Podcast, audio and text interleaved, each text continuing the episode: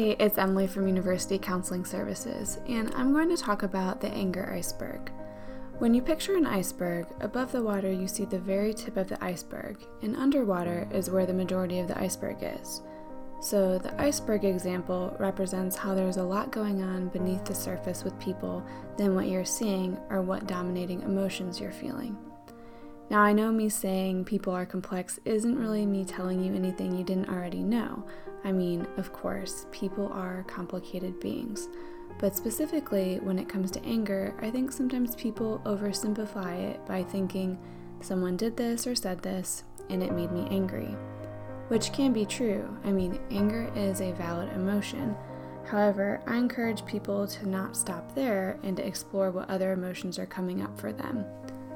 Using the iceberg as an example, anger is often just the tip of the iceberg and the other emotions are being hidden beneath the surface. Another way to look at anger is identifying it as a secondary emotion.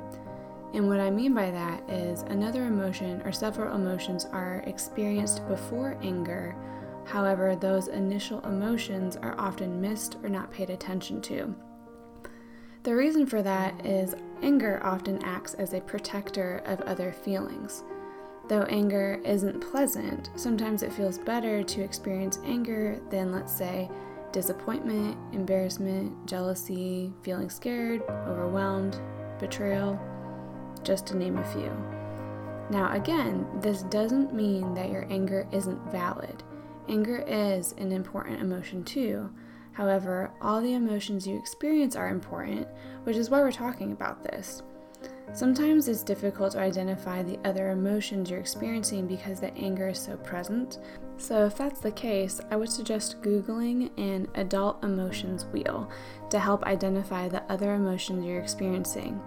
An emotions wheel has three rings and you start in the center, pick the primary emotion you're feeling, and work your way to the outer layers or outer rings.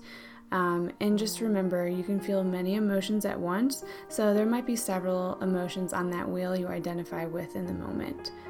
So the next time you feel angry, take a moment and think about what other emotions you're feeling in order to help you not only cope with it, but also as a way to truly pay attention to yourself and acknowledge how you're feeling, which then leads to better self-understanding and hopefully self-compassion.